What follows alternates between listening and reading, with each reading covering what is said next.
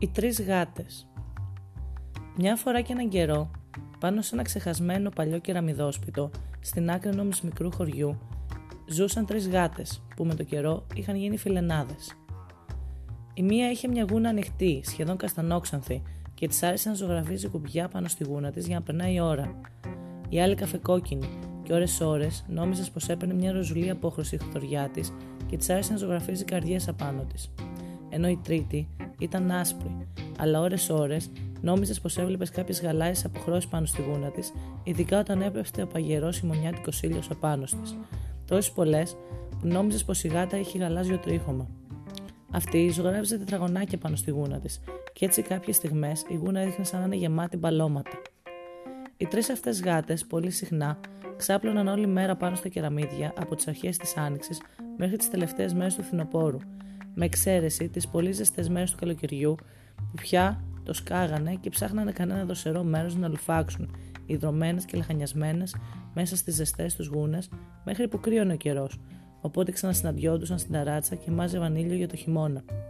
Τέντωναν τα πολύχρωμα κορμιά τους, πότε από τη μία και πότε από την άλλη, για να ζεσταίνει και τις τεπέλικες κοιλιές τους και κουτσομπόλευαν όλα τα νέα της γειτονιάς. Πόσα γατάκια γέννησε η πράσινη γάτα του απέναντι σπιτιού, πόσο χαριτωμένα ήταν, ποιοι νέοι αρσενικοί γάτοι φάνηκαν στη γειτονιά, πόσα ποντίκια έπιασε κάθε μία τους το προηγούμενο βράδυ και πού θα έβρισκαν τα νοστιμότερα πουλιά για να κολατσίσουν το μεσημέρι. Έτσι περνούσε ο καιρός αργά και τεμπέλικα όλη την άνοιξη μέχρι τις πρώτες μέρες του καλοκαιριού, σε σημείο που ώρε-ώρε τα τρία γατιά βαριόντουσαν θανάσιμα και έψαχναν να βρουν καμιά σκανταλιά να κάνουν για να γεμίσει λίγο η μέρα τους. Ένα μεσημεράκι που ο ήλιος είχε φτάσει πια στο ζενήθι του στην καθημερινή βόλτα του στον ουρανό, λέει η μπλε γάτα στι υπόλοιπε. Βρε εσεί, βαρέθηκα εδώ πέρα. Έχουμε τρεις μέρες που λιαζόμαστε. Δεν πάμε να κάνουμε καμιά βόλτα στο ποτάμι να ψαρέψουμε κανένα ψάρι να περάσει και λίγο η ώρα μας.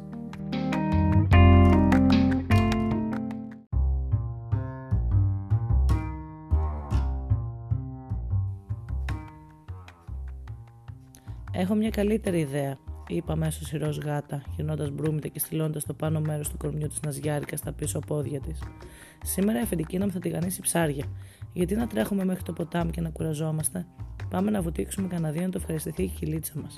Βαρέθηκα ολοποτίκια τα, τα βράδια και όλα αυτά και που πουλά από τα πουλιά που κολλάνε στο στόμα μου και δεν μπορώ να τα βγάλω. Η μπλε και η κίτρινη γάτα δεν ήθελαν και πολύ. Μια και δυο σήκωσαν τσαχπίνικα τις ουρές τους και τσουπ σβέλτε σε μία πίσω από την άλλη, γλίστρησαν πάνω στα κεραμίδια και από τις εσοχές και τις υδροροές του τοίχου, νάτες, σβέλτες και χοροπηδιχτέ βρέθηκαν στην κουζίνα του σπιτιού της αφεντικίνας της ροζ γάτας, όπου επάνω στο μάτι του γκαζιού, μέσα στο τηγάνι, ροδοκοκκίνησαν πέντε τεράστιες ψαρούκλες. Ο απόλυτος πειρασμός για κάθε κυνηγιάρα γάτα που σέβεται τον εαυτό της. Τα λέμαργα, τα λέμαργα γατιά άρχισαν να ξερογλύφονται.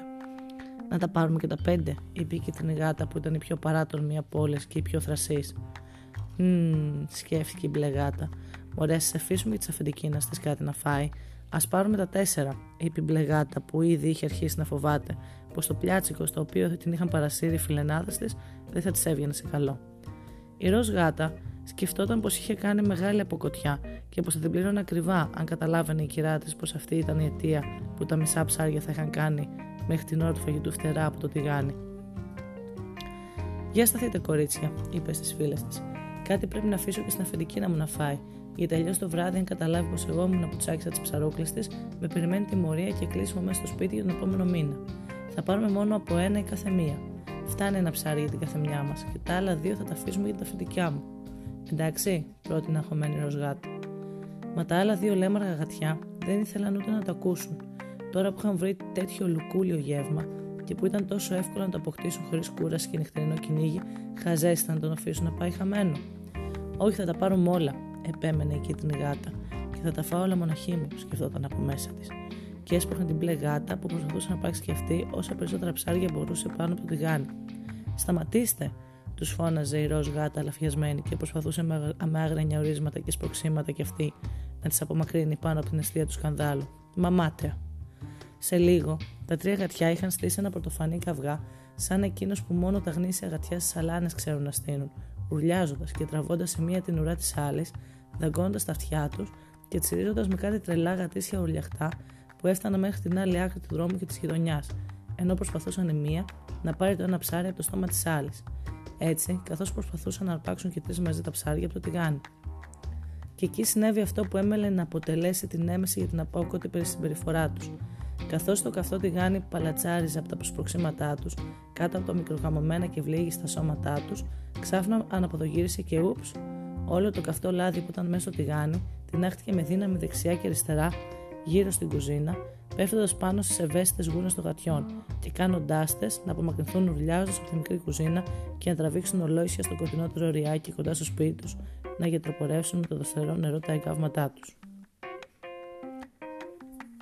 Ένα παραμύθι της Ειρήνης Χιώτη, εμπνεσμένο από τη ζωγραφιά, ζωγραφιά της φίλης Χριστίνα Παύλου που ζει στη Φθιώτιδα.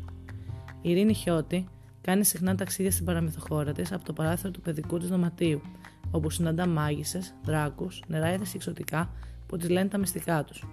Κινδυνεύει καμιά φορά να αποξεχαστεί εκεί, αλλά συνήθως βρίσκει το δρόμο της επιστροφής στην πραγματικότητα. Όταν γυρίσει πίσω στον κόσμο των κανονικών ανθρώπων, συνήθως όλα αυτά τα κάνει παραμύθια.